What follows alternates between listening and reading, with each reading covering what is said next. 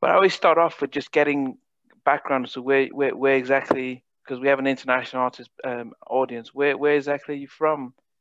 I'm I'm born and raised in Brooklyn, New York. Wow. Mm-hmm. Born and raised in Brooklyn, New York. I live about 10 minutes from Brooklyn now in Long Island. And it's a part of New York called Valley Stream. Okay. Yep. And uh, on the East Coast of the United States. Yeah, no, yeah, I think a lot of us are very familiar with New York films and everything. Um, but during those days, how did you did you were you always into music when you were growing up?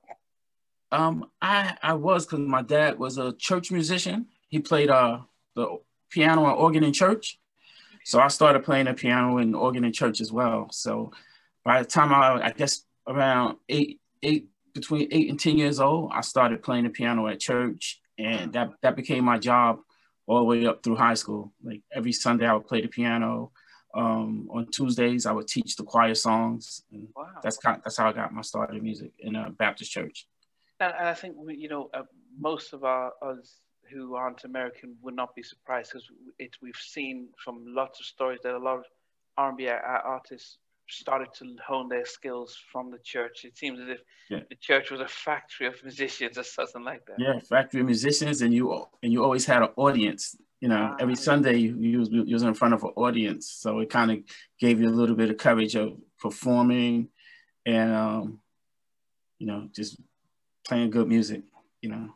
So, but in those days, you focused on on on playing. What about the singing part? Was um, at the beginning, I really wasn't into singing that much. I, I could teach parts and do the harmonies. Even at the beginning of intro, I was more of the producer than a singer. Just, just like within between the first album and the second album, I kind of really started. You know, from working with Kenny Greene, God bless his soul, I learned a lot about singing. He was like my my vocal coach, and um, prior to that, I had wanted to be a producer and maybe, if luck had it, a rapper. I really wasn't into singing. You know, I was just into doing the music. Okay. Yeah, like, yeah. So back back when you were in, in, in high school and, and playing, who who were your influences musically? Um, things people that you used to listen to really. Mm-hmm. Um, James Ingram. Okay. Yes, I remember that one. James Ingram. It's real. Uh, yeah. DeBarge. Oh, El, is it the group or, or just El? Uh-huh. Yeah, yeah, the, the the group. Love Me in a Special Way, like those songs right there. Yeah. Because they, they sound like gospel songs, but they were R&B songs. So yeah. they really, they caught my ear.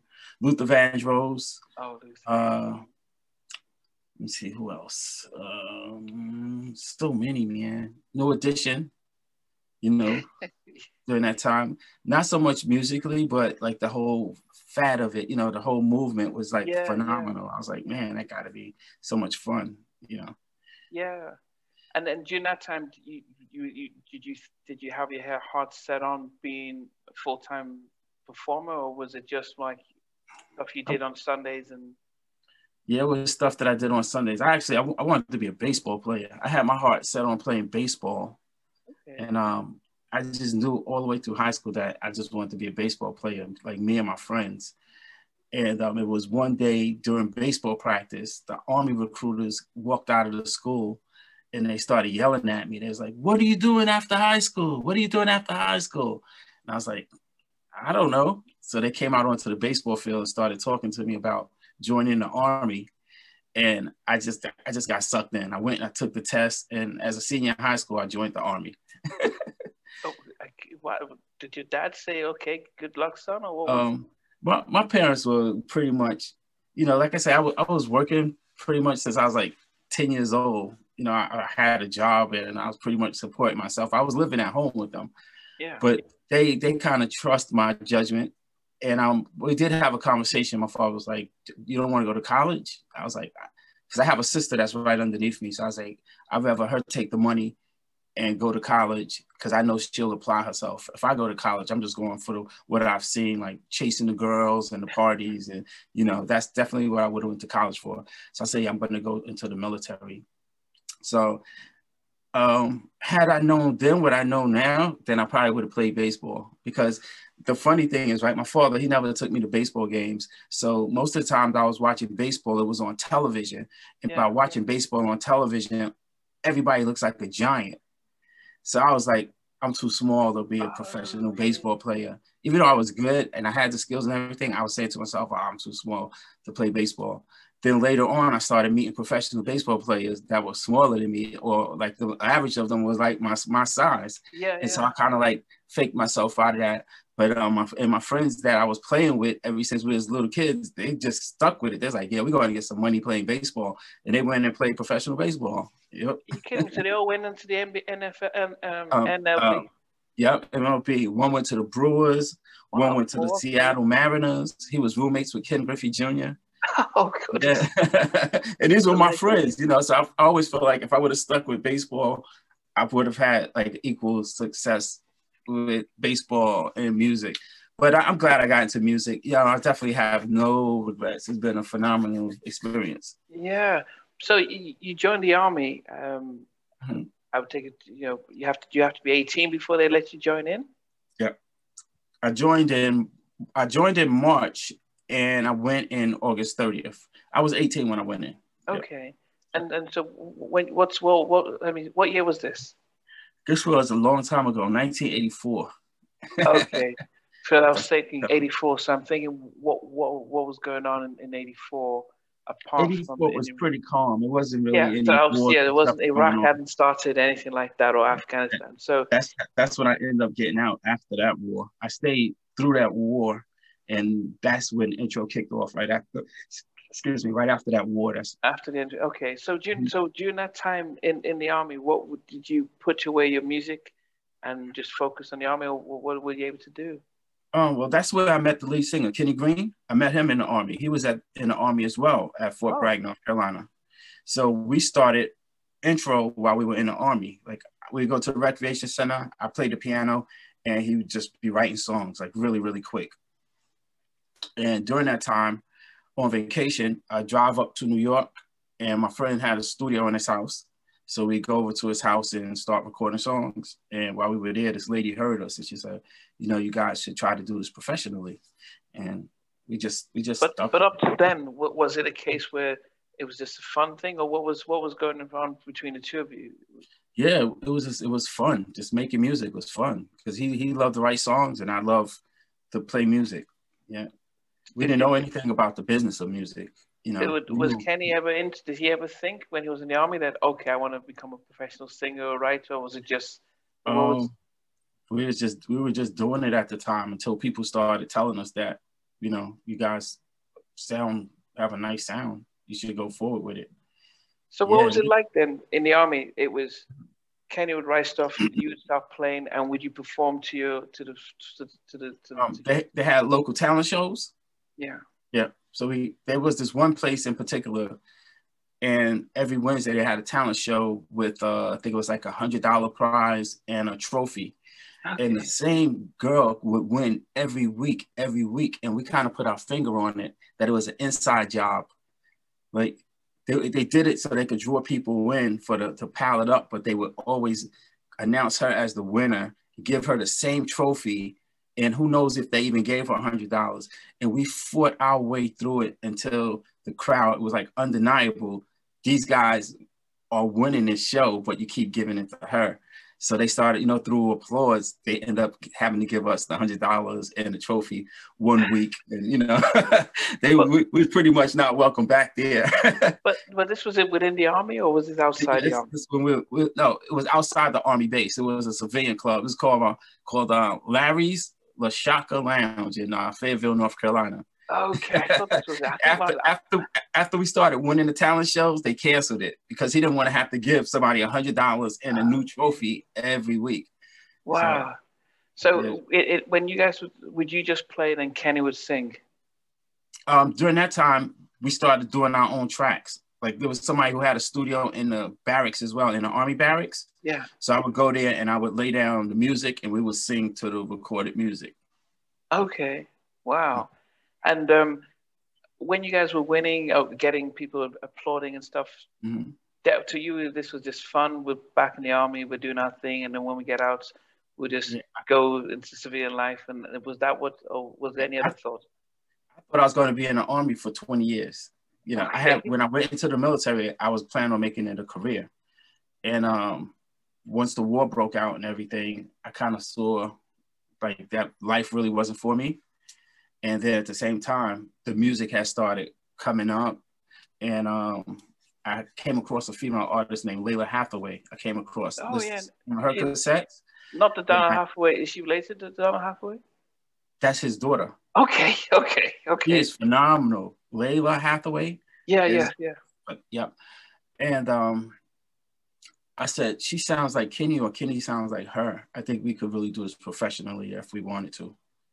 So, um, but we didn't know anybody in the music industry. We didn't have any connections, you know, and it just so happened by chance, you know, that we started meeting people. Yeah. So, do you do you both come out at the same time from the army? Do you both quit at the same time, or do you go first and then he follows? Or what, what was the how was, what was the process? Uh, Kenny left the military about six months before I did. Okay. And he left right before the war started. I got deployed. I had to go to um, Saudi Arabia and Iraq. When I came back, Kenny had left North Carolina and went back home. And I didn't have any contacts from him at all. I didn't know where to find him or nothing. It took me like about three or four months once I got back to get back in touch with him. Yeah. Okay. And um, but when you got back, you you went back to your folks' house in New York. Um, yes, I moved back okay. in with mom. Yep. And then when you got home, did you then start thinking? Because I would all assume that New York had more music connections than anywhere else. Was it easy to to start making connections, or? Well, while while I was still in the army, we came up to New York and we met Heavy D. Oh. God bless Heavy D. You know, we we met Heavy D in a club and we sang for him, and he took our phone number and he called us while I was still back in North Carolina in the army to come up to New York to meet with DJ Eddie F. So we came up and we met with DJ Eddie F. And that's when he offered us um, a recording contract.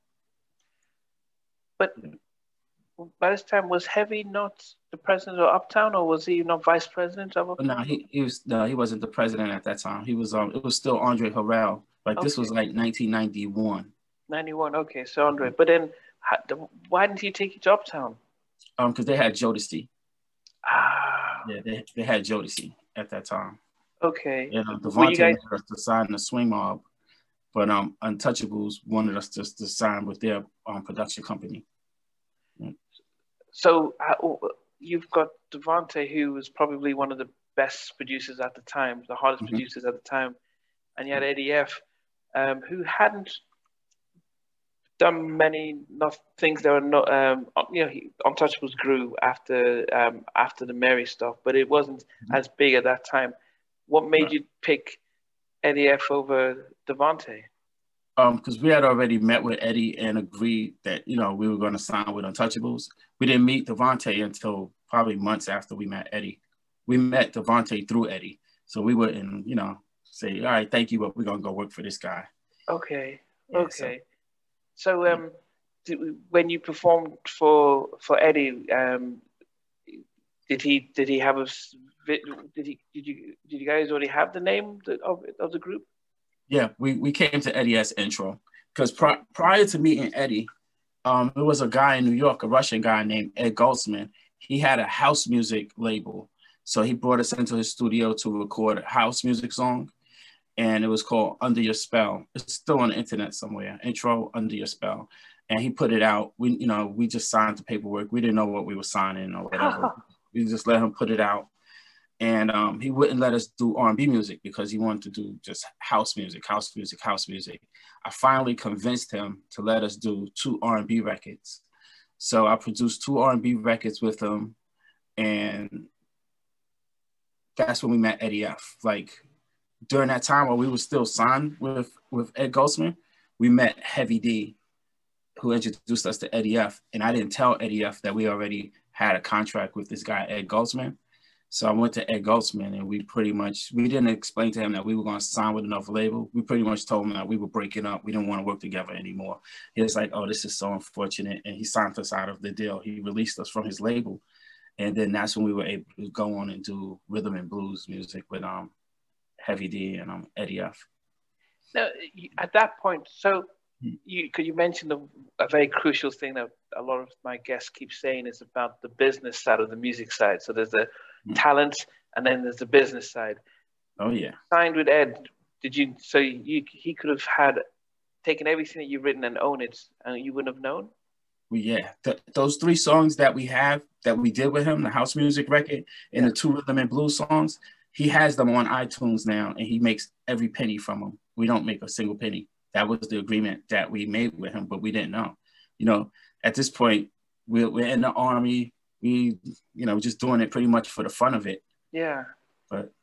And and uh, then, did did you then had what did you then when you when Eddie F presents you with a contract, do you then are you obliged to get legal advice? Uh, and not just because of Eddie F, but any type of contract, or you just sign right there. Oh no, you have to give it to an attorney. They, their attorney sends it. Their attorney sent it to our attorney. And um, how do we find our attorney? Yeah. Through them, because we didn't know anything. So we, pretty much let them pick the attorney. So he's sending it to his friend, and they just work out whatever it takes to make the deal happen. You know. So. I, I interviewed um, Tabitha Duncan from from Kut Klose, and she said that Tabitha, you, you, you, you get uh, they give you you get an attorney and they all know each other. They all they all know uh, each other. They yeah. all know each other. I, I interviewed Dawn Robinson from Vogue, and she said, "I know an, an attorney that you might get might say, well, if I try and side with my client against the record label, I'm not gonna. I've got other clients there that they may say, well, we're not gonna work with you again. So they're not as much as they'll try and do fair advice. They're not gonna be always in your corner. Yeah, because the groups come and go. You know, the label is there. They need that business from the label. So yeah, yeah. But but did you sign a, a deal that was for for the, for the time? Was it a fair deal or was it really bad? Or what, what was your um, when you reflection? It was it was a standard R and B deal during that time. I think every R&B artist that I speak to that came through that through that era, like the 90s, like 92, 93, 94, it was pretty much the, the same contract. The only difference would be the the advance up front, like what money, how much money they would advance you up front, which is nothing more than a loan because you have to pay that back before yeah. you start seeing your royalty money. So with certain artists, they would get like maybe fifty thousand dollars, and then you have another artist that may only get five thousand dollars. Yeah, and um, that was just up to the label and how much they believed in the project and how much you know they were going to put behind it. So, so uh, so um, up um, Eddie F's label was um, had an uh, an outlet with Atlantic Warner yeah. Brothers. Mm-hmm. Okay, so. Yeah. When he signed you, does he need to go to Atlantic to say this is who I've got, and they have to audition you to say, yeah, we're going to put you guys out, or he signs you and they just take take it, or yeah yeah, at this point, um, we were signed to Untouchables, so technically, Untouchables had to deal with Atlantic. Yeah. Not intro on album one. Then, with the success of album one, then Atlantic brought us from Untouchables, and we signed directly to Atlantic. Okay. Mm-hmm. So we, will um, maybe so I don't miss anything. So when you go from Untouchables to Atlantic, are you able to renegotiate your contract because you've you've got you've got um, you've got some leverage because you've had a very mm-hmm. successful first album? Are you able to then get better right. terms? Yes, mm-hmm. it's a totally uh, total different deal, totally different deal than the first deal. Okay, and and at that point, are you able to get an attorney that you trust? That's like, let's look at what's going on, or same guy. Same guy. okay. Same guy. okay. Hey, Mike Pantaleone, if you're watching, how you doing? he's traveling the world. I see him on his Facebook page. He's, he's traveling the world, having a wonderful life. Yes. but anyway, and you, and it's good to clear it up because you um because yeah we've we've been hearing so many sad horror stories from the 90s that um uh, but it's good that at least you guys had a better opportunity after the second album one thing I can say about um the Untouchables about Eddie F is he set us up pretty cool. He signed us up with the um like ASCAP, you know, that's the Songwriting Society to collect yeah. our money for us. um, American Federation for TV and Radio Artists, AFTRA. So they have like retirement funds and stuff like that. And when I speak to different artists, a lot of them don't have that stuff. Yeah. And I'm like, man, and I, uh, you know, I, I just stopped talking about it now because I don't want them to feel bad. You know, like why didn't why didn't why weren't they giving that stuff? But they, um, I think our deal was pretty fair. You know, yeah. I think I'm one of the artists that could say we put we kind of got a kind of, of a fair deal. It, it could have been better. It could always be better. Yeah. But, uh, but you know, and, and I would say that I've not heard any anything negative about uh, Eddie F. And I know he's he's into a lot of it into investments and stuff right now. Yeah. And, and, and I think the fact that you said he did sign you up to have your own publishing and stuff um, mm-hmm. is, is very admirable because most people who had deals, um, labels, little production deals, were looking to say, we got robbed when we when we signed up, so we need to recoup our money through our little acts, our acts. But it was good that you know he, he set you guys up from day one. Mm-hmm. Yeah. So here you guys are. You've got your name. You, start recording uh, the, the first material now. One, how does family feel about? Okay, you've come out of the army, and now you're signed mm-hmm. to a record deal. Did um, is, mm-hmm. did they are they wondering if when you're going to be dealing uh, singing along with Fred Hammond or what was there? Oh. um, not really. Like like my mom, she was happy that I was out of the army because um, during the war, I'm sure she was like a nervous wreck. Yeah. So she was number one. She was just happy that I was out the army. Um, she um. Well, it was my sister. My sister was really supportive, but at the same time, she wanted me to get a real job. You know, she's like, music is fun, but you know, you should you should think about getting a real job. So um, it it just so happened that um, I was probably home for about two months without without the contract being kicked in and us receiving money. So I wasn't like laying around the house for a couple of years and hoping that you know this was going to happen. It just was um, just by luck, you know, by luck. It was time for me to leave the military and the music was right there. Wow. And I always say that's pretty much one of the things that saved me because I have a lot of friends that came out of the army with me that got some stuff going on, you know, yeah. stuff that they saw, but I never experienced it, you know. Yeah, I mean, I'm, I'm a mental health therapist here in the UK, and so the PTSD and, and, yeah. and depression, there is this the, the sense of structure that the military does give, discipline, this mm-hmm. routine. And I can imagine when you come out of that, if you don't have a purpose and a focus, you can be lost. And that camaraderie you'd have with friends and, and stuff, because everyone's busy. I can imagine how yeah. that lifestyle can can can really be um, be cause problems. What what but be, was music then the driving focus for you? Because that's that you know you're, you're dealing with oh. A lot of uncertainty. You're dealing with a lot of creativity, a lot of work, was that become that became like how are we going to get uh, this off? How are we going to yeah, come that, that that became our number one focus. Kenny moved to New York, and um, we worked almost every day. We were in the studio with somebody every day: Jeff Redd, Shinehead, Mary J. Blige, Christopher Williams, Winans. You know, every seemed like if we wasn't working on our album, we were at another studio working on somebody else's album. It's a lot of groups that came out in the 90s yeah. that have songs from us. So a lot of songs out there have intro actually singing their background for them. So, and that's how they like was able to, to catch on and stuff. Yeah. So if we if we go through that then, because what when you when Eddie when you get signed, um, did they tell you okay start working on on your album or what what how what what what what are those early days like then or weeks? Um, we go to Dave Hall's house, um, Neville Hodge house. They oh, all lived in Mount Vernon during the time. Okay. So we just drive up to Mount Vernon, and whoever was available that night, we go there and just write songs. And we get a call like the next day, like, "Hey man, Puffy heard this song. He wants it for Mary.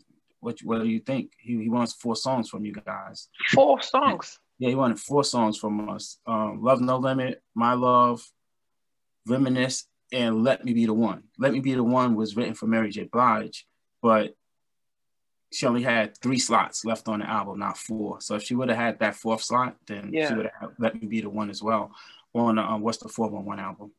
So if you go back, I mean, you're talking about um, um, My Love, um, Reminisce, and what was the other one? Love No uh, Limit? Love No Limit. Mm-hmm.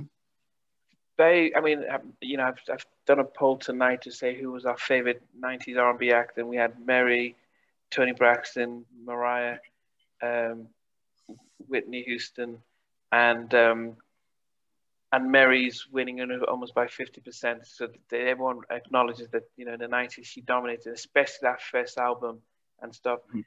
You're writing these songs and she's taken, and, and, and they've given it to her. Do you guys feel like, man, they should be ours? Or were you like, wow, goodness, our stuff is out? What was going yeah, for you? That was it, pretty much that. I'm just glad to hear it on the radio because we hadn't had an album out yet. We never knew if Intro would ever have a song on the radio. Yep like when when she took those songs, we weren't even signed to Atlantic yet. We were still just signed to Untouchables. Um, we did a, a, bunch of songs, and what Eddie did was on one Friday night, he invited the top, like the presidents from all of the labels, like Sylvia Rhone and Jheryl Busby, and wow, everybody that you could think of to his house for dinner. And the whole night, all he played was intro songs. so that Monday, his phone was ringing, like because they had the the party. They remember the party and they remember that music that they was hearing at the party. So they called him on on Monday and like the a few days after Monday, I think it was that Thursday. He was like, "Um, you you guys got a deal at Atlantic." Yeah. So he pretty much many, what tracks did you have? That what what tracks were playing? Um, yeah, but pretty much like Love Thing, Let Me Be the One. Um, we had Ribbon done at that time. No, we may not have had Ribbon done. We had songs that never were released. It's like um, Why Don't You Love Me? That's one of the earlier songs that we had done. And then songs that didn't make the album were, were playing that night. It was just stuff that we recorded. Yep. Wow. And so what, did he, did he, how did he pick the better deal? You know, in Atlantic, he didn't Sylvia. I mean, did he, he had all these guys, yeah. but what made him decide? Did he say why he put chose Atlantic? Now that that was that was behind the scenes, but I know Kevin Whitley had something to do with it. Kevin Whitley was um, working at Columbia Records at the time, and he wanted to bring us to Columbia Records, right? Yeah. So Kevin was able to negotiate a deal for himself at Atlantic Records, as long as he brought, you know, he was bringing intro with him to Atlantic Records. Okay. So okay. I think that's how it went. I think that's how it went. I'm not sure because I think he was there with En Vogue. So yeah, I can't I can't validate that story. That's a story that I heard, but I, it doesn't make sense to me. but in this in a sense, I think when you do have open up a bidding war, you can get you know because you know it, Atlantic didn't have who when you guys got signed even with Eddie F onto Atlantic. Who who any who, who were the R&B acts that they um, had? The R&B acts they had was um Rude Boys. Oh yeah, Rude Boys. Okay. And Levert. So okay, so they were they were in in a sense they were very different from you guys, and and I can see why there there, there was a different market mm-hmm. for, for, for, promoting you guys. Um, and I, and I want to go back because the fact that you guys were signed to ASCAP and you had your own publishing stuff start early on, it meant that the success for the 411 album meant success for you guys. Did you was was yeah. that the case? Yeah. Well, what we did was we we were going to do different publishing deals. So Kenny took the credit on the Mary J. Blige songs. He got the publishing deal, and we split the money on that. And then I was going to do a publishing deal, and then we would split the money on that. But the problem with that was the first publishing deal that went down. You know, I, it wasn't. It didn't go down like we really wanted it to. Like we kind of got tricked, and I and I, I I don't have no problem giving numbers. For instance, they call us in. It's like, okay, we're gonna we're gonna sign. We're gonna do this publishing deal.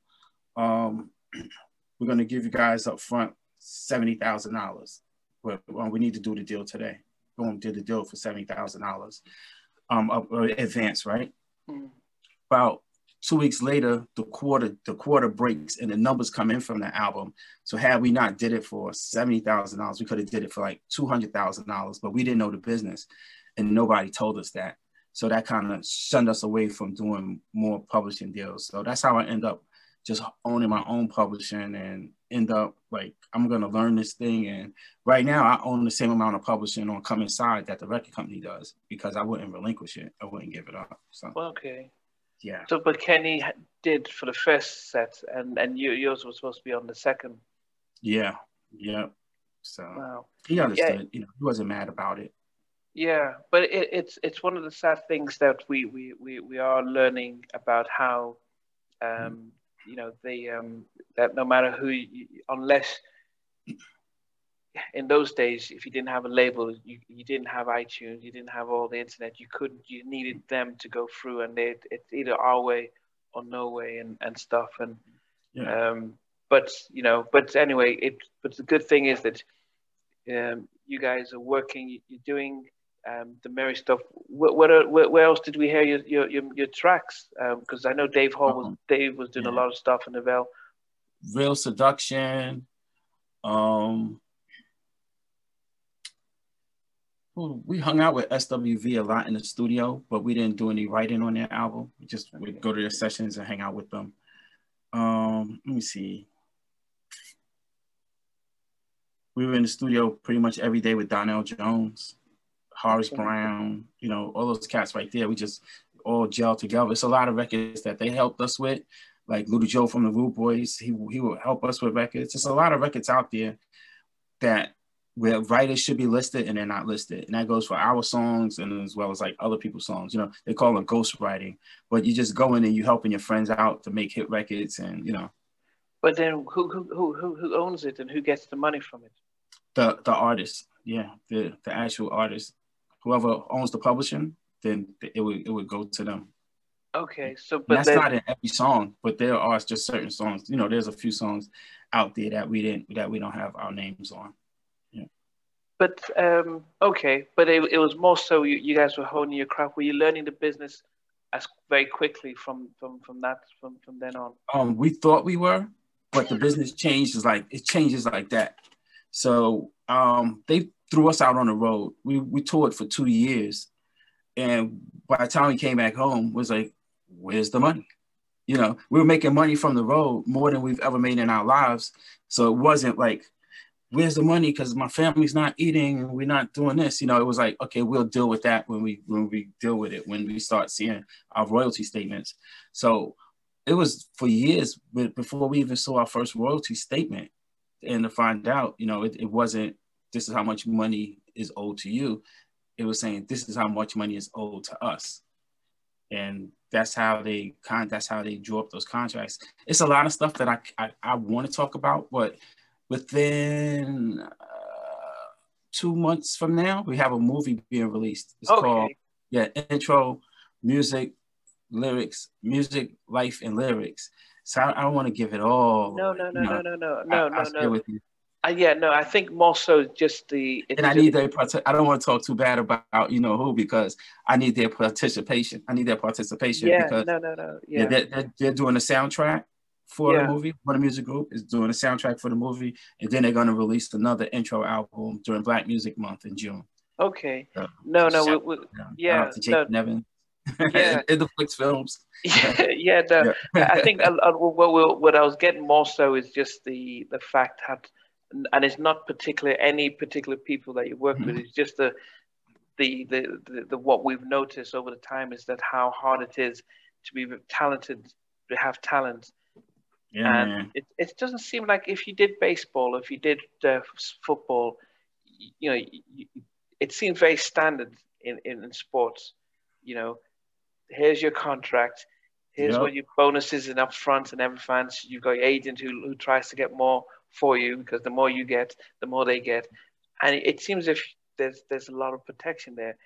Somehow, um, in the music industry, it's very different. It almost seems that the more talent you have, the more it's how can we take as much from you. Yeah, and, and, and that's a sad thing that we are noticing. They they know it's a passion, and that you'll do it even if you're not getting paid for it. Because once something becomes passionate to you, you're gonna do it anyway. You're gonna sing in the shower. You're gonna sing, you know, around the house. And so a lot of people pretty much will just take whatever whatever is given to them. If it's more than a nothing, then they'll just take it.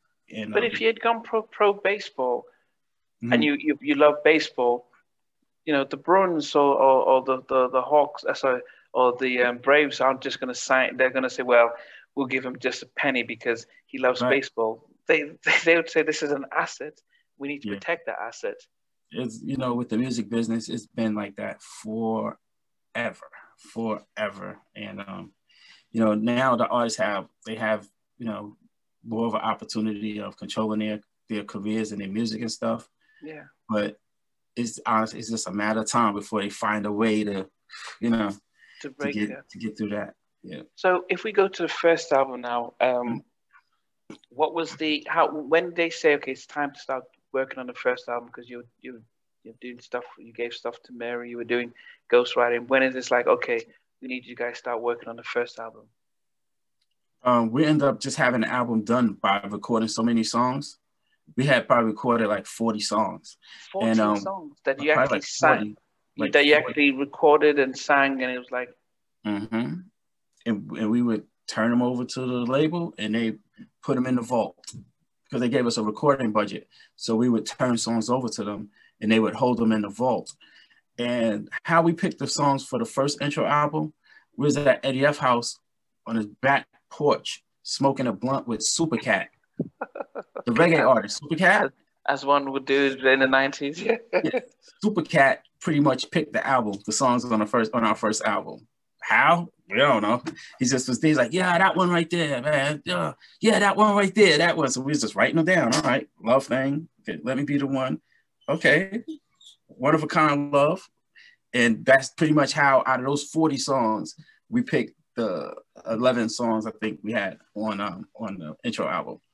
okay but then did you have an A&R person I would have thought that that's what they normally do and, and, and Yeah, stuff. that, that was that was Kevin Woodley. He he didn't push back on anything that we did because we were coming with a whole new sound. So he wasn't he didn't know either. He didn't know what Atlantic Records wasn't ready for what we gave them. They they didn't they never seen anything like it before. The hip hop beats, like so they've had records with hip hop beats on it from like Force MDs and stuff like that. yeah But it was never like a whole album of just street music with singing on it.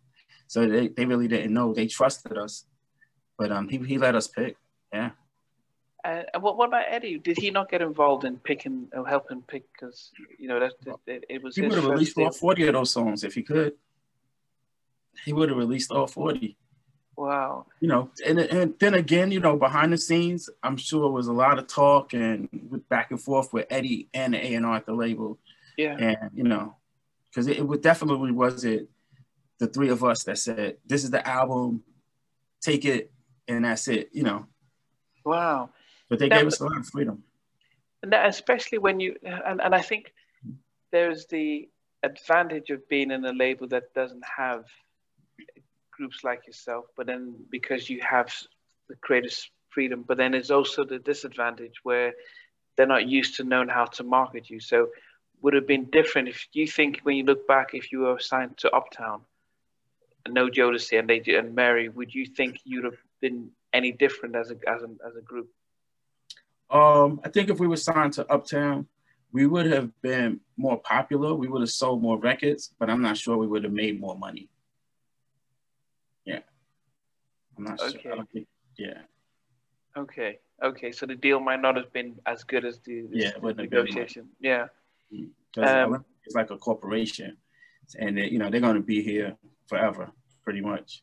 So they have a reputation to uphold. So they're not going to do but so much, you know, to you, you know. Yeah. So you have 40 songs and they're sending it to the vote, vault. Mhm.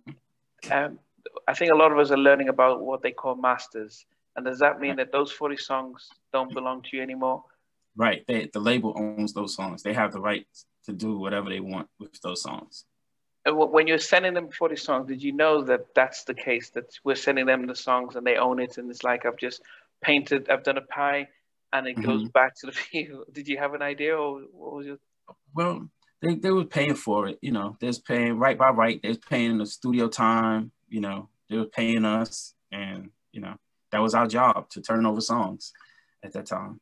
So they have them there, and we can still release them if we want to and collect our publishing money. Like that's what's going to happen with the album in June. They're going to pull songs from the vault and remaster them and Okay. put those out. Yeah. Okay. So, but yeah, so on reflection though, would you have thought, okay, we've got these songs, we can keep some of them and just turn over 15 songs mm-hmm. and we still keep the other 25 on reflection knowing what you know now about the business would you have done stuff like mm-hmm. that or would you still have given them the 40 right. Well they have they have about 40 songs in the vault and then there's another 40 or 50 songs just laying around producers homes. Like I, I, been, I was on the phone with producer the other day. He has three songs that he's going to submit for the movie soundtrack. You know that's never been released. We never gave to the record company or anything so, you know, there's still a lot of intro stuff. I go on the internet and come across unreleased music all the time from us. I don't know how it gets out there, but um, yeah. it's almost a whole album out there of unreleased songs right now. Yeah, there's a friend of mine, um, um, Richard from the Grapevine. Um, he, mm-hmm. He's on IG, and he he told me about two songs. Put put me on. Yeah, put me on. A lot of people ask about put me on. Um, they want they ask me, do I have it, and can I send it to them? And I don't even have that record. Like um, that's um, Jonathan Morant and Eddie F. They they have that record put me on in its entirety, and um, he may release it. Eddie might release it one day. Okay. I'm sure then, he would. uh, um, but then who does he own it, or who owns it? Um, that song right there is it's just like a rogue song. We just recorded it. Nobody really owns it because we don't have a deal for that record. Like if Eddie was to put it out, then that would have to be a whole different um, agreement. Like, you know, on the points and how much what, what are the splits on it. It's like coming over to a friend house and just recording a song. Okay. That's okay. what happened pretty much. We were just there and the music is on and just hey, let's do it. And um, that happened a lot. We got we have a lot of songs out there very similar to what Prince would do, just record lots of music and stuff, but he, he, he'd keep hold of his stuff. What about those that how can yep. you? How can you? How can, yeah. How can you let me down? Yeah. It has a Jay Z beat underneath it. Can't, can't knock the hustle. Okay. Yeah. That's, that's yeah. another one of them. Yeah. And, and that's, you don't know have that one, but that's out there. That's out there as well. I have that. I have that. I have, I just don't have put me on. I have, I have, how can, how can, so, shoot, I might have been listening to that. no, as I said. Oh yeah, here you go. You hear that? Yeah.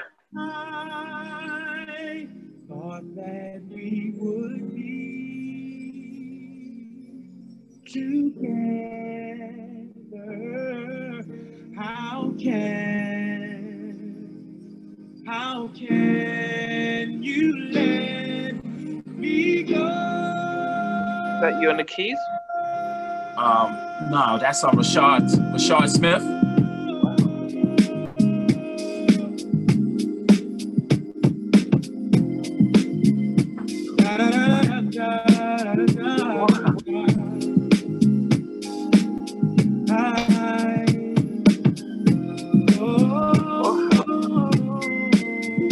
Hear a little bit of it?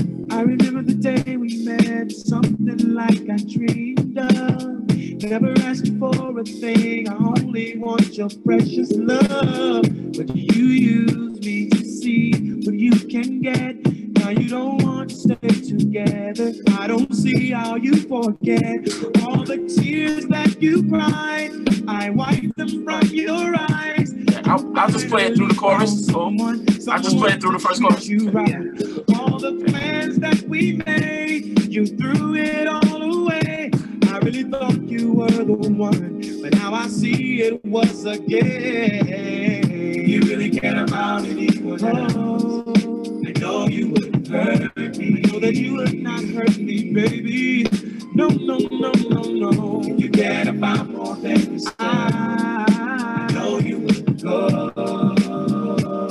Come on, come on, come on. Yeah, I'm listening to this and I'm thinking I missed the 90s. Um, because we don't, they, they don't, they, no one, no producers don't, don't, are not non-innovative like this and stuff. I mean, that's, that's, I'm listening to, to Kenny and I, it reminds me of Diesel, um, Daryl Diesel Adams from um, yeah. 911. Yeah, basic black. The, the, yeah, basic black mainly, but the, the, there's, there is, there is such, um, I think like Luther has it, there is something powerful about how they sing that is very effortless. You can't teach that. Um, you can't. It comes from, hear, from in here. Yeah, I'm listening to that. I'm saying, wow, that's that's such a the, the I could hear pain and, and joy and truth in, in, in just just that short small clip. We have we have songs that I mean, if somebody if there was a label to put an album together like right now, like it's coming in June, but um, I, I mean, I think we missed a lot of years of not putting out good music and stuff. Yeah, but then okay, so okay, it kind of threw me because that's that's very really good track. So you, your first album, you you you you pick up your your 11, 11 tracks and stuff, and um, were you guys then prepared because you were doing a lot behind the stuff, seeing stuff, and now you have to do your photos and promos, shoot a video and stuff. What was that like back in that early time? That was that was a fun experience for us. Um, shooting music videos. I remember the first video that we did was um Shinehead, Try My Love. So we kind of kind of got a taste of what what it's like to be on a video set and how much yeah. fun he was having and stuff. A couple weeks later, we shot the video for um, Love Thing. Mm. It was freezing cold outside. but, um, you know, all the trucks there and the food and the people and knowing that you know we get ready to create something to share with the world. That was fun. Then we did Let Me Be the One video in Atlanta. Mm. Um, then it was uh, Come Inside video, which is we did here in New York. Excuse me. then off to California to do Ribbon in the Sky video. So it was just like. So I, I put out the um, I put out the little poll um, and I put Let Me Be the One, Funny How Time Flies, Come Inside, Love Thing, and Feels Like the First Time. And Come Inside had you know there's 1,200 votes in, uh, within the last six hours. Was fifty percent of the people preferred "Come Inside" as their one of their favorite intro tracks. Although That's I didn't awesome. put "Rhythm in the Sky" because okay. I didn't. I know it was a Stevie cover, and back in the day, everyone did a Stevie cover. You had to do a Stevie cover. Yeah. Uh, and I, and I and, and sometimes you put a Stevie cover, it would it would skew the votes. My favorite is probably feels like the first time. It's probably um, emotionally feels probably one of the what, what a very emotional track um, mm-hmm. um, and stuff. But how was how was the the reception of the first album? Because yeah, you know, you guys were very distinct, very different. Mm-hmm. No one would ever, you know, you know, Jodeci were doing their thing, Blackstreet, Boyz II Men, everyone mm-hmm. was doing their thing, um, Dru Hill, and and but you guys were very much in a very different lane that everyone would say, "Oh, intro." What was it? What was it like when you guys came out as a group? Did you could you feel that people gave you respect uh, and being We had some. We had good love on the streets. That's, that's how I used to always put it. You know, a lot of people from in in the, in the, in the pretty much lower income neighborhoods showed us a lot of love because I guess they could relate with uh, with the stories in the record. You know. Um, and then it'd be surprising, surprisingly crowds. Like we ended up at the um, Wrigley Mansion in Arizona. That's the people who um, made oh, Wrigley Spearmint gum. Yeah, you know, the up at their house with friends with them, and like the Doan's backache pills people, they're intro fans. Wow. You know, so it was like it's kind of it was really diverse, and um, we had a lot of um, like uh, football players would invite us to perform at their um, parties that they would have. You know, Super Bowl parties and stuff like that. Wow. Because it was really a really fun time, really good time. So that first album was, it was um, it, it kind of caught on really quick. What did it do? Did it go platinum? It went way past platinum, but if you go on the RIAA, they're gonna still have it listed as gold. Yeah. So that's one of those things back over there. Yeah. yeah why, why, why was that? Because uh, why, why would they have two different different figures? Why would Atlantic um, not be proud to say I think once you go, once they acknowledge that you platinum, it comes with a bonus. It comes with a bonus check. So that number will always probably stay at 999,000, you know, 999. It, it, it, that number will probably never go to 1 million. Unless what would what what would be the case where they can't hold it I, back? I don't, I don't have that answer. I don't know. that's, that's a phone call. It's, a, it's really just a quick email to say, um, what are our what are our total numbers? Like I get I get our royalty statements and stuff, but it's now it's everything is in streams, not units. Yeah, yeah, yeah. But I'm I'm just saying that. But Atlantic were like, well, this we've got a hot product here that we want to take on because they it, it shows that you you had a lane. You did well and it did yeah, but plat- and I knew it couldn't have just gone gold, even though you just have a gold plaque, but it did. Everyone had a copy of it. Everybody so, had a copy of this thing all around the world. I'm like, yeah, yeah. I think one of the things that I, I I've, I've, that sort of vexed me, um, and and and, um, was the fact that um, intro, um, and SWV, um, had a main lead singer, mm-hmm. and and and and and and I think I struggled to me personally, I don't know about it, the fact that there's a lot of, even H-Town had Dino, it was that sense of we're mm. investing in our lead singer to do all the singing. And, you know, uh, as long, if they don't run it, if they don't call it quits and stuff, we've got a group for life. But if they decide, yeah, you know, my vocals have gone, we're so used to this, the one singer. When you guys were performing, the three of you, did you did you not say, well, if we let Kenny, even though he's far far better better singer, if we don't chip in every now and then singing a lead or, or stuff, it, it might just be the Kenny Greene show. Mm-hmm. Well, after the first album, like the industry at that time, they had a pattern of they would put groups out and then they would take the lead singer and do a solo album. And then maybe the group would come back together, maybe they wouldn't. Yeah. That was like a pattern that was going on. So I was encouraging Kenny after the first album to do a Kenny Greene album. He wow. didn't want to do it. Yeah, he, he didn't. He didn't want to do it. Yeah, I was encouraging him because, you know, at the end of the day, it's not the music friends, it's the music business. And I saw what that would have just done phenomenal. It would have been like a, a Will Downing or a Luther Vandross, you know. And I yeah. felt that I felt the world needed that. But um, yeah.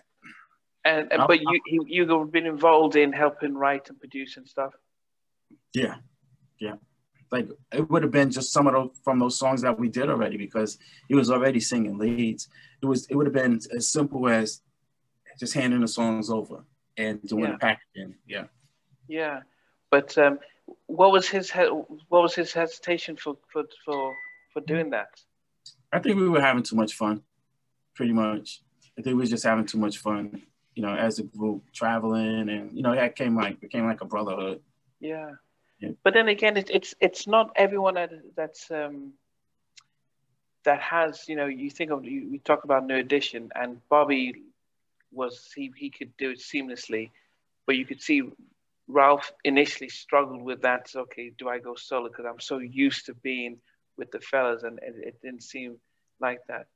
Um, so then you guys go directly to with Atlantic and start working on your follow-up album. Um, was there pressure from you guys to sophomore album? Because that's sometimes back in those days it could be the pressure album. Um, it, there was, but Kenny's father passed away, like right when we got the budget to do the album. So it turned from a follow up album to almost like a dedication album to his father. Like we don't look at New Life as the second intro album. We kind of look at New Life as an inspirational record that's why they don't have like the they have funny how time flies on there and um strung out on your love, but we don't have like the love thing or let me be the one type of records throughout there because it's mostly pretty much every one of those songs is about Kenny's father. Wow. Yeah. There's a way, spending my life with you, new life. Mm-hmm. Yeah. Tell me how. Okay. We had to um, do our, our come inside. We had to have a follow up for come inside, so that's why we did um feels like the first time with Novell Hodge. Yeah, I mean, but it was it, that was as I say, it was, it's probably my favorite intro song um, because there's there's a very um, passionate um, song, um, and so that that affected the writing and, and what you wrote about. Um, as and as a group, you guys were supportive of that. It wasn't like, no, man, we need to do. Oh no, nah, I was I was I was fine with that. I was one hundred percent fine with it. Yeah. And and the label were, were they did they they trusted you the first time? They just said, yeah, whatever you want to do, or what was yeah, that? Yeah, like give them. We we sat in a meeting with them, and it's like, give, pretty much give them whatever they want. They gave us way over half a million dollars to record that second album. We didn't need that much money. But, um, what what happens with yeah. the money though? Did they just say, "Here's the money"? Here's and the money. You, just... you got yeah, do what you got to do. Just make sure you do what you got to do. You know, you can't just take the money and not turn over the, the product. Yeah. But then you, so so they, they gave you the big, big advance and and at least that that just that's you was that, that makes you guys a lot more comfortable when you, you and, and when you record, but you're not wasting it. I, I, I, I, nah, nah, nah, no, no, no, no, no. We we had a business manager, you know. So when we had when we need studio time, they PO the money to the to the studio. It wasn't like we could go with an ATM card and pull the money out. I'm going to take out a couple thousand dollars today to do this. Okay. Now we, then... we set aside individual like advances. Like each member would get like ten thousand dollars you know, to help with the living expenses and stuff. Yeah. Because during that time we weren't on the road. So. Okay. Okay. Now, uh, just before we move on, to the the the touring, because what I'm hearing from when I interview members of groups is that you don't make as much as a group from album sales, but it's really the touring that really is where the income was. That uh, unless you you have publishing, but what did you find back in those early days? yeah, that that was the primary source of income um, doing the shows. Yeah, doing the shows because um, your check from the label, if you're getting a check, it comes once every four months. There's like a quarterly. Okay. But with the shows, if you're working like every week, every week, you know, sometimes two, three, four shows a week. I was coming home. I, I had problems with the money. I used to have people have to have people meet me to bring money home for me and stuff like that. It was it was ridiculous. From the shows. Yeah, I be like, I called my brother, like, can you please fly? We're gonna be in Philadelphia on this day. Can you please meet me here? I need you to take something home for me because a lot of those shows were paid in cash because Why? the promoters don't want to pay, you know, taxes and um, all that stuff. You know, it's a lot, a lot of cash stuff. You know, I know the FBI and IRS is watching, but I took care of my yeah, taxes. my taxes. I do remember. Oh, was it Mary that said that when she did the track for Method Man? Oh, Method Man did. She did track for Method Man. They mm-hmm. paid mm-hmm. in cash, and she was a little freaked out about it. But um, mm-hmm. and she said it in an interview. But but what you're saying is that um, there's there's a lot of wow. So that that's um, was quite interesting. So hence the, there's the need to be on tour quite a bit. But then, were you guys comfortable being on the road and being on tour, or would you prefer being in the studio? What was it for you guys?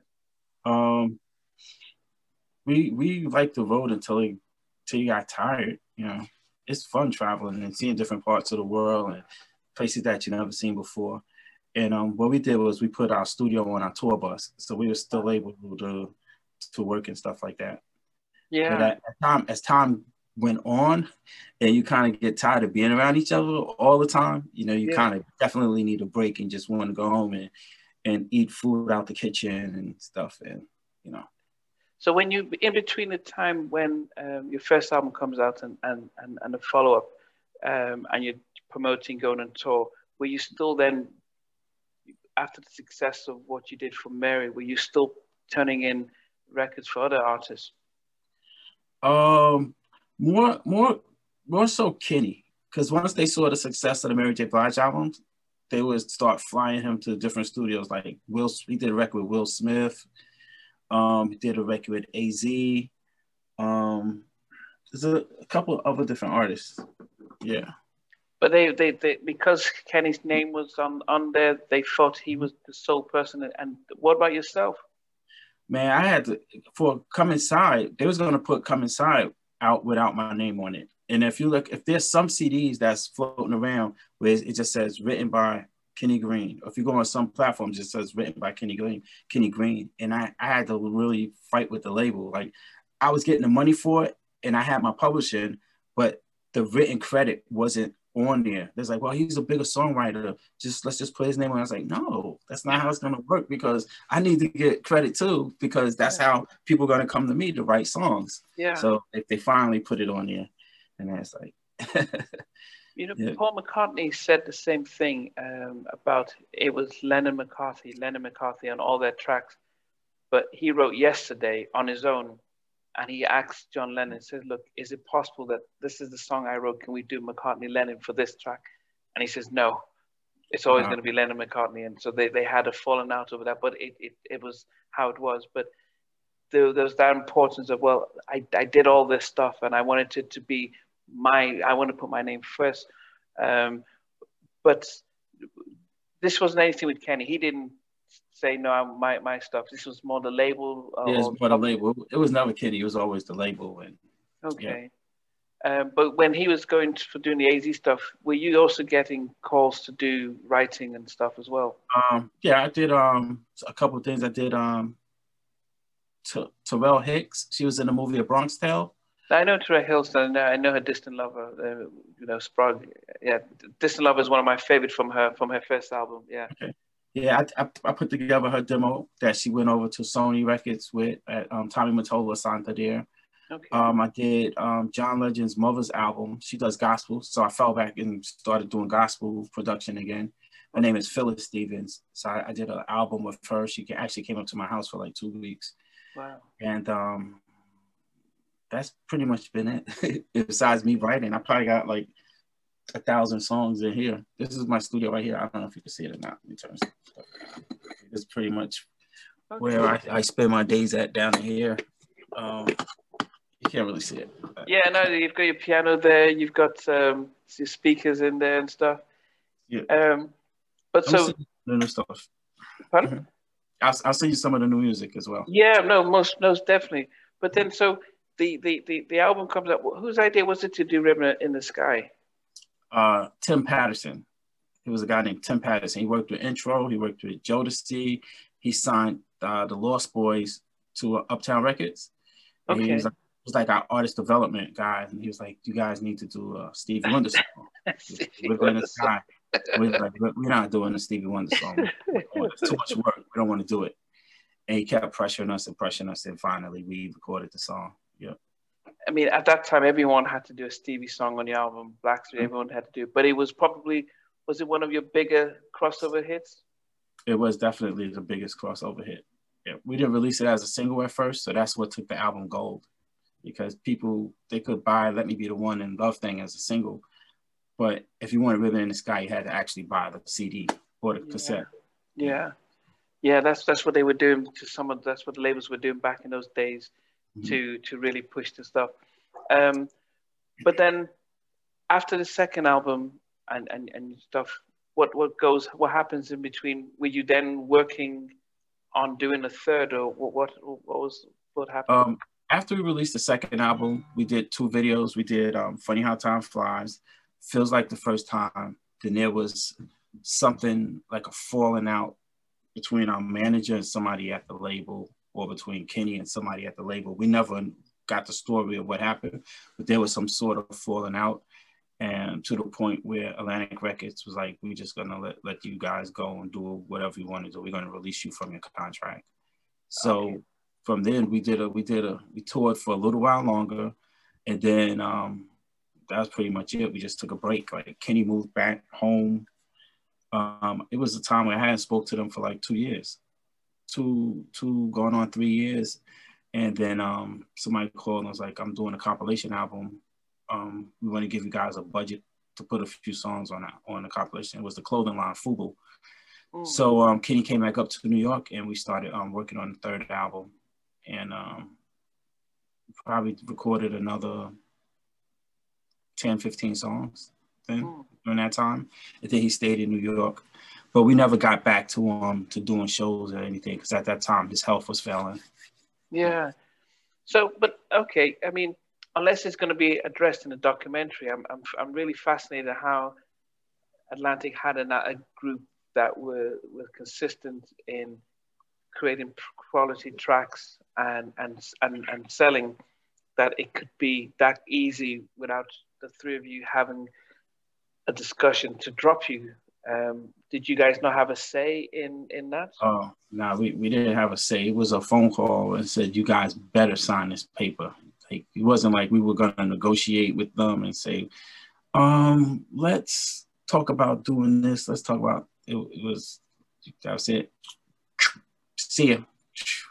So something happened behind the scenes. I don't know what it is. My guess is that they never received the masters, the master recordings for the second album. Because there's only a few songs from the second album that's in the vault. Like all those songs are not in the vault, like Love Me Better, New Life, those songs were never turned over. And um and, and who has them? You guys? Um I don't know. I don't know. okay. God bless his soul. He's gone now. Those songs went. The masters of those songs went with him. Who? It's Kenny or, or the man or the um, um, Kenny.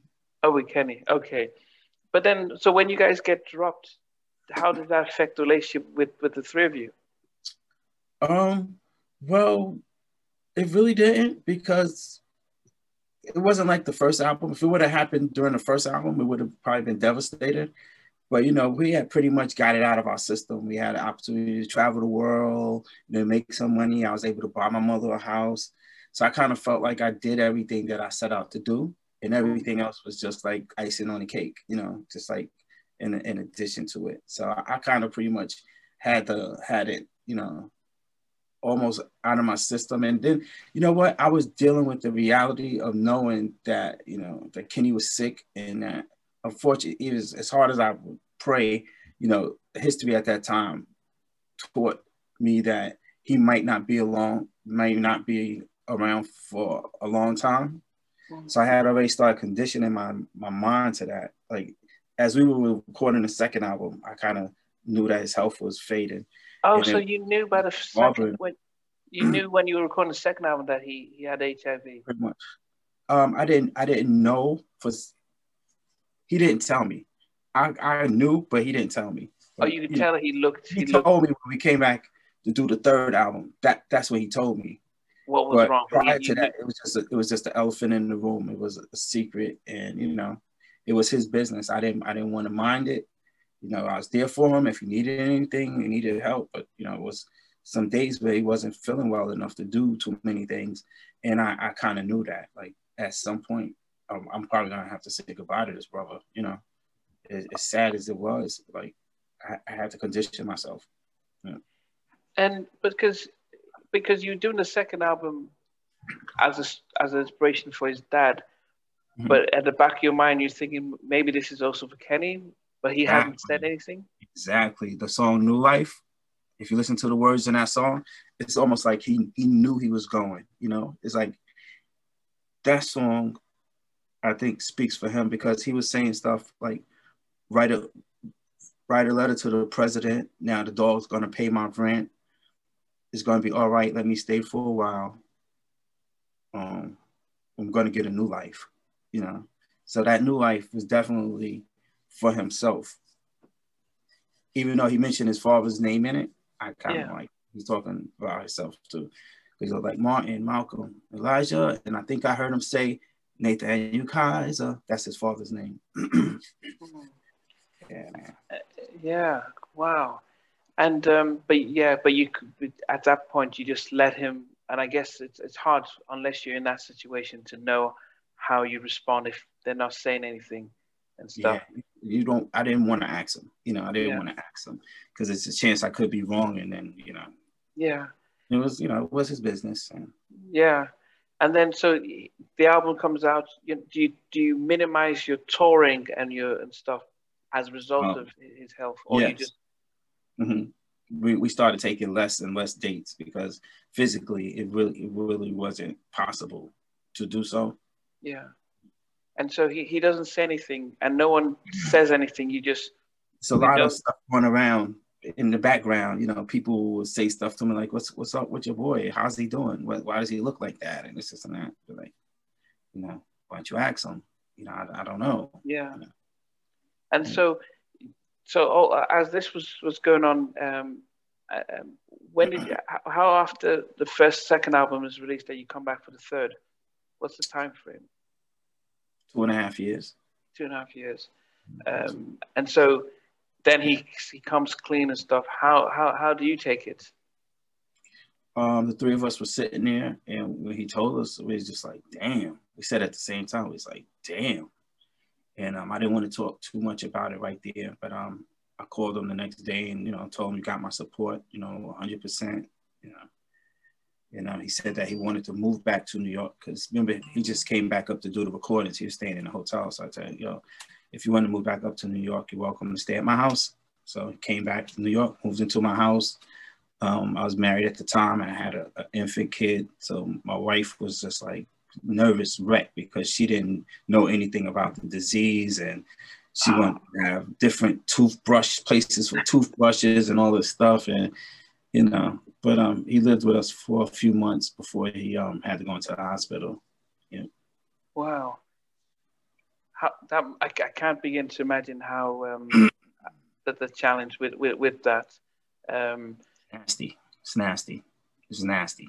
That's all I can say. When people ask me, I wouldn't wish that on anybody. It's nasty. It's a nasty way to go. Mm. Yeah.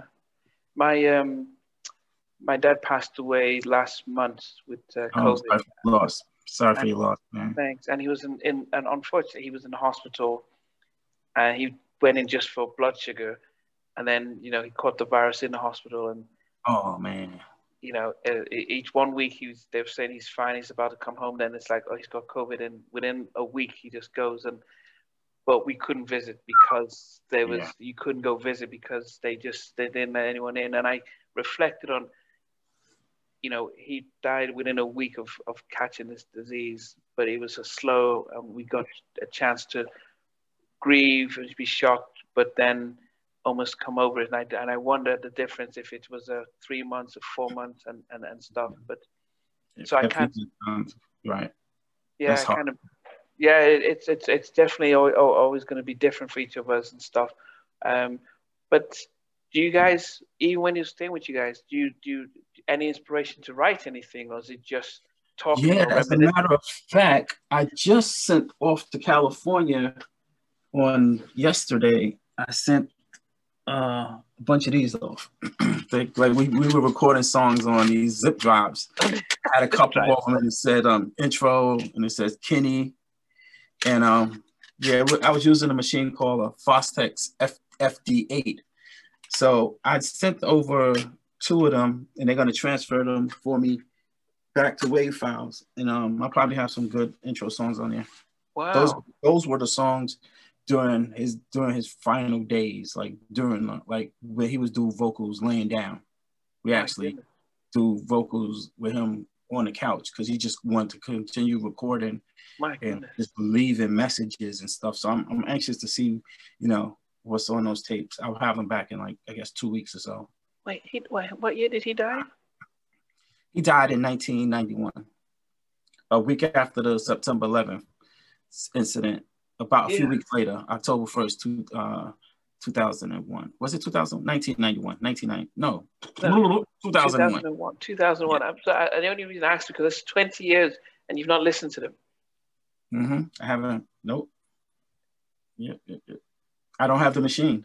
Oh, okay. yeah, I don't, have, I don't, have, the machine to play them, so that's why um, I had to send them off to get transferred. And I can't find the machine anywhere for sale. I'm looking everywhere. So it's called Fostex FD8. They have another brand now, but it's not the zip drive model. But you said you finally found someone who has it, so you can get them.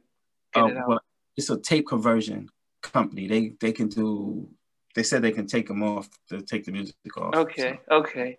Wow. Um. So it, it he so he, he he he so he he he passes and then the, the stuff that you record for the FUBU did you did does they get released? Um. No, they never got released. Never. Never. I probably got I probably got some stuff on here. Let me see something. Uh, see.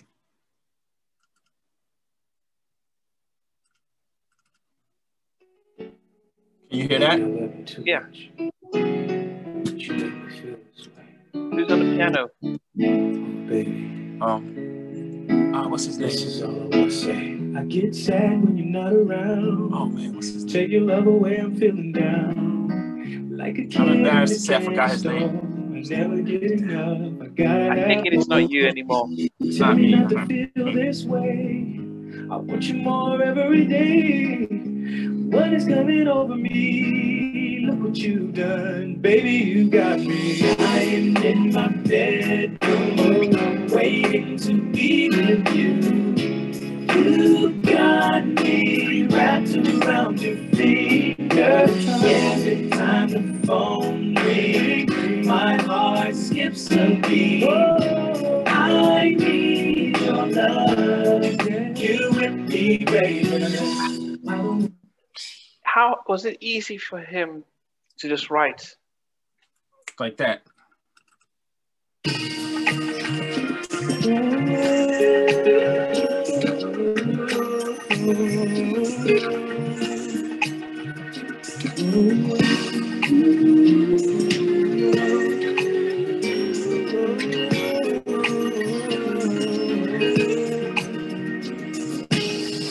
was standing in the line at the gate on my way to Los Angeles. Had a little time spare, so I was heading out there. Was just turned around and. She looked at me and smiled. The girl of my dreams was leaving on another flight. And the world came crashing down. Took my heart and she took my soul. But she don't even know my name. So I got 24 hours. I got to find this girl. Cause without her, I'll never be the same.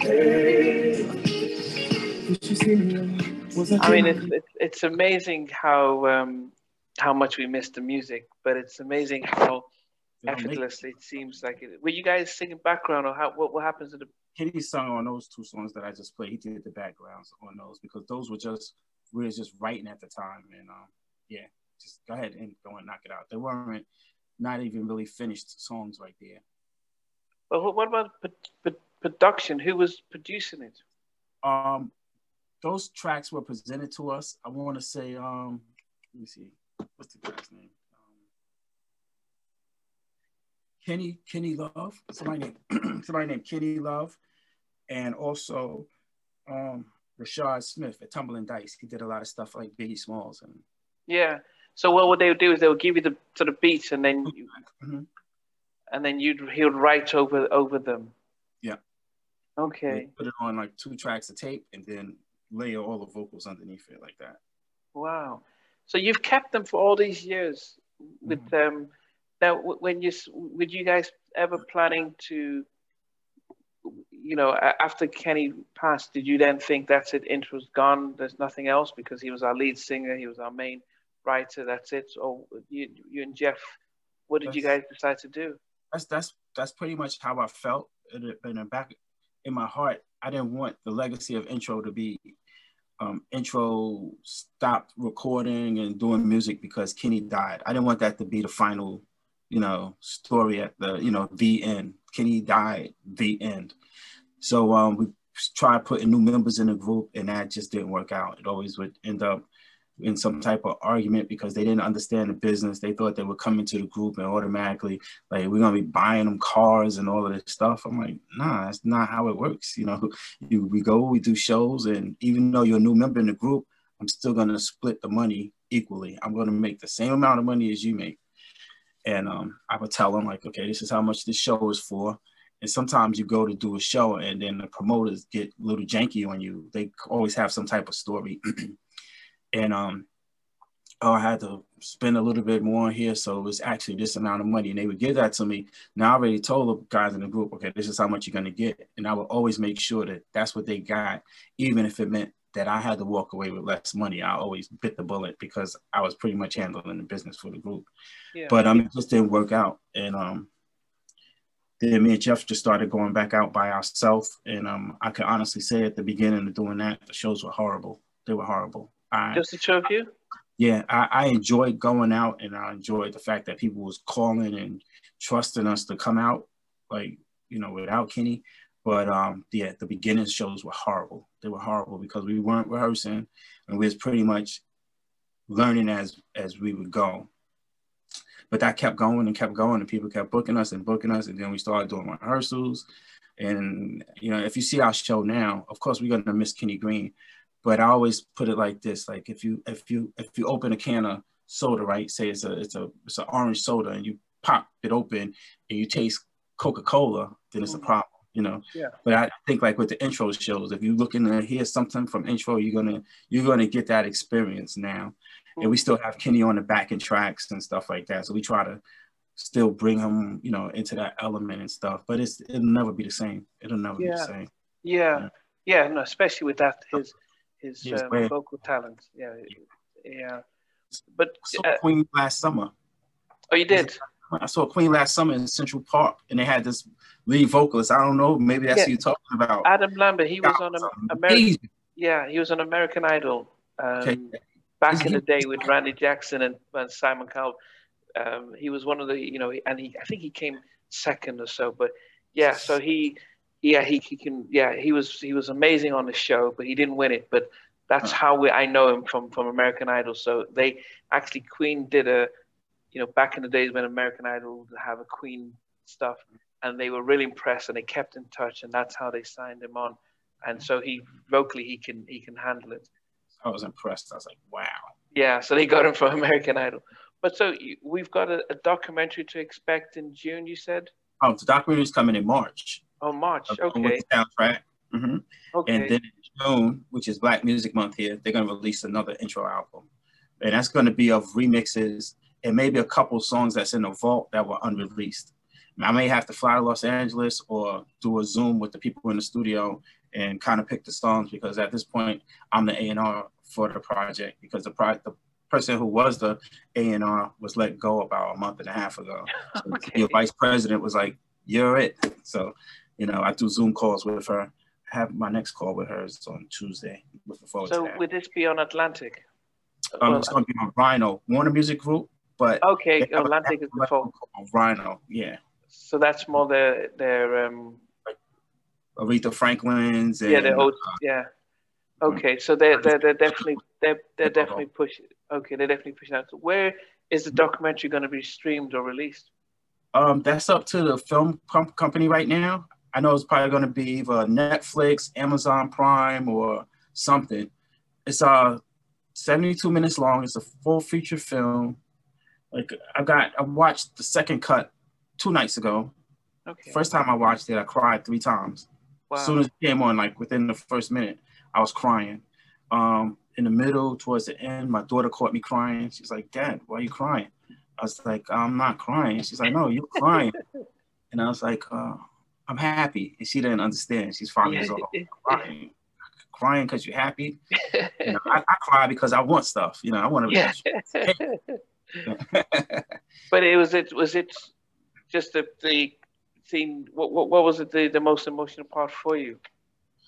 um like when it first came on like just seeing it come to life you know okay. after the we've been working on it for a year and a half we started before the covid thing we got a lot of the interviews done and um so really got Donell Jones in there, Big Daddy Kane, Coko from SWV, Mr. Cheeks, okay. um, Sadat X from Brand Nubian.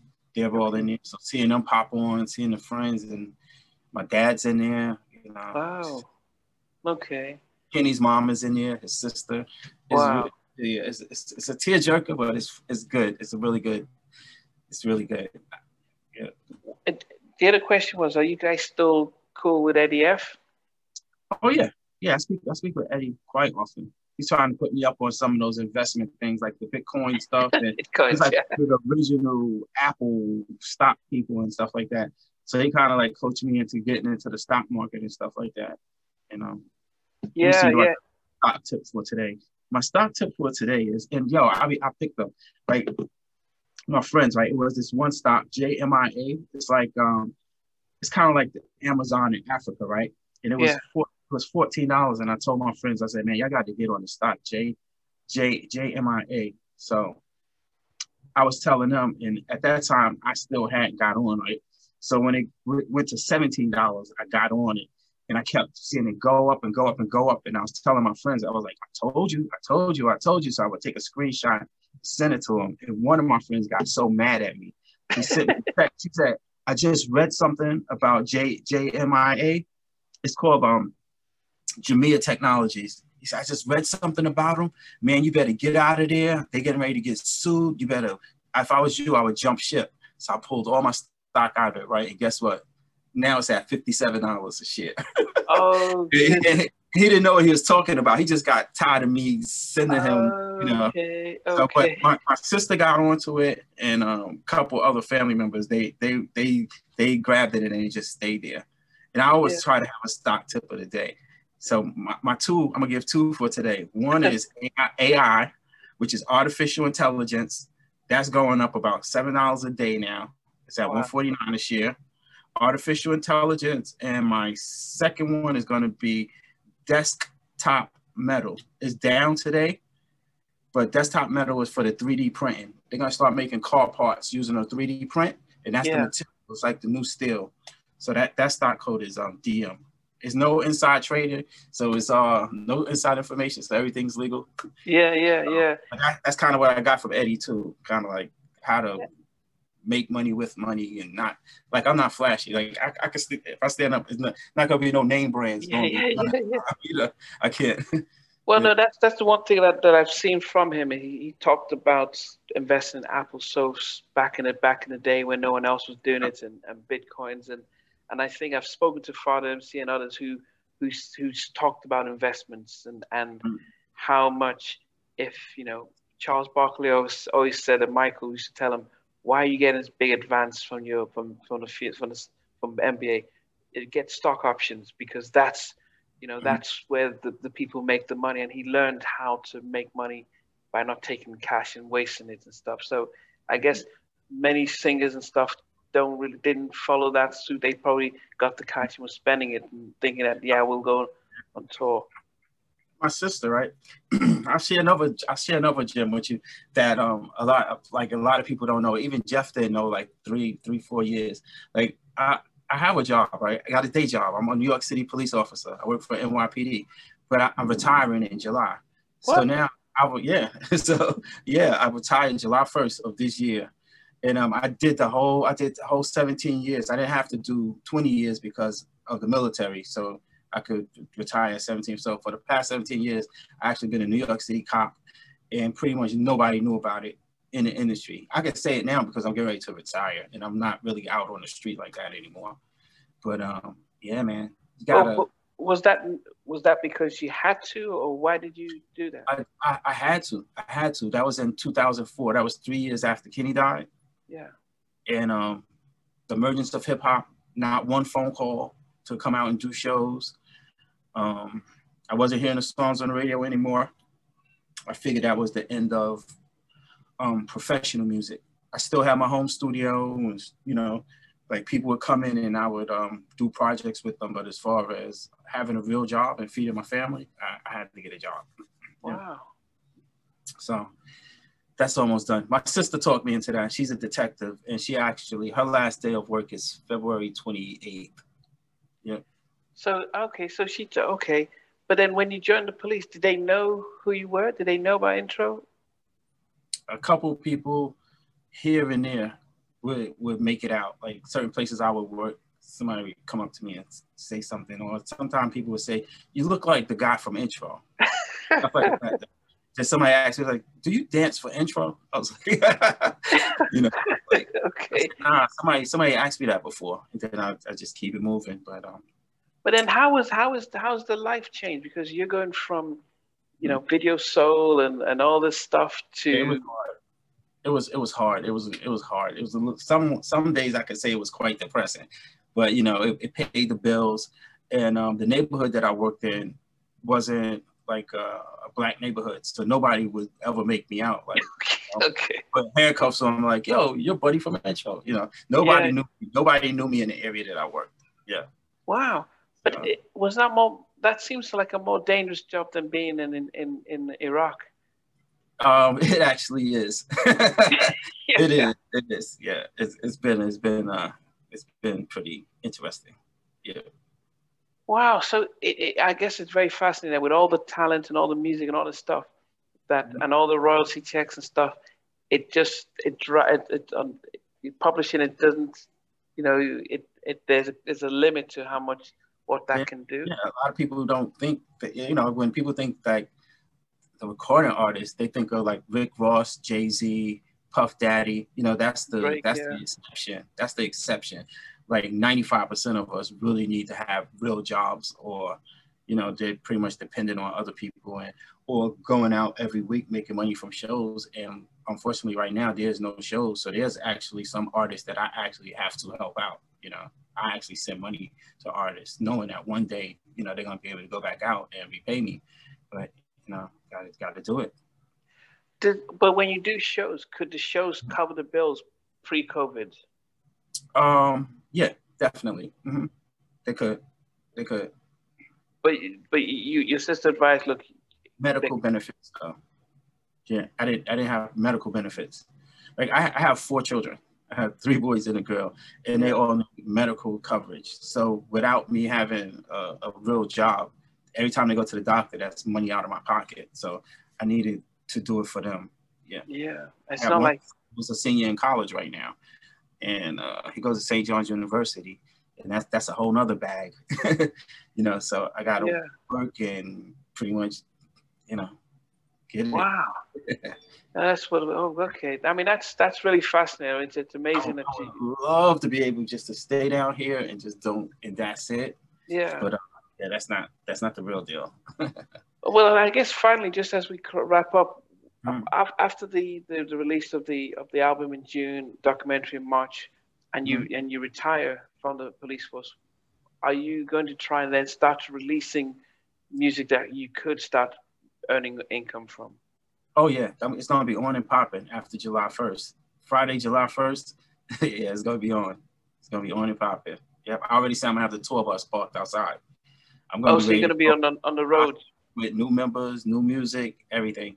By that time, the documentary would have kicked in.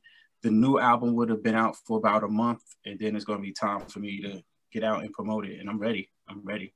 Wow.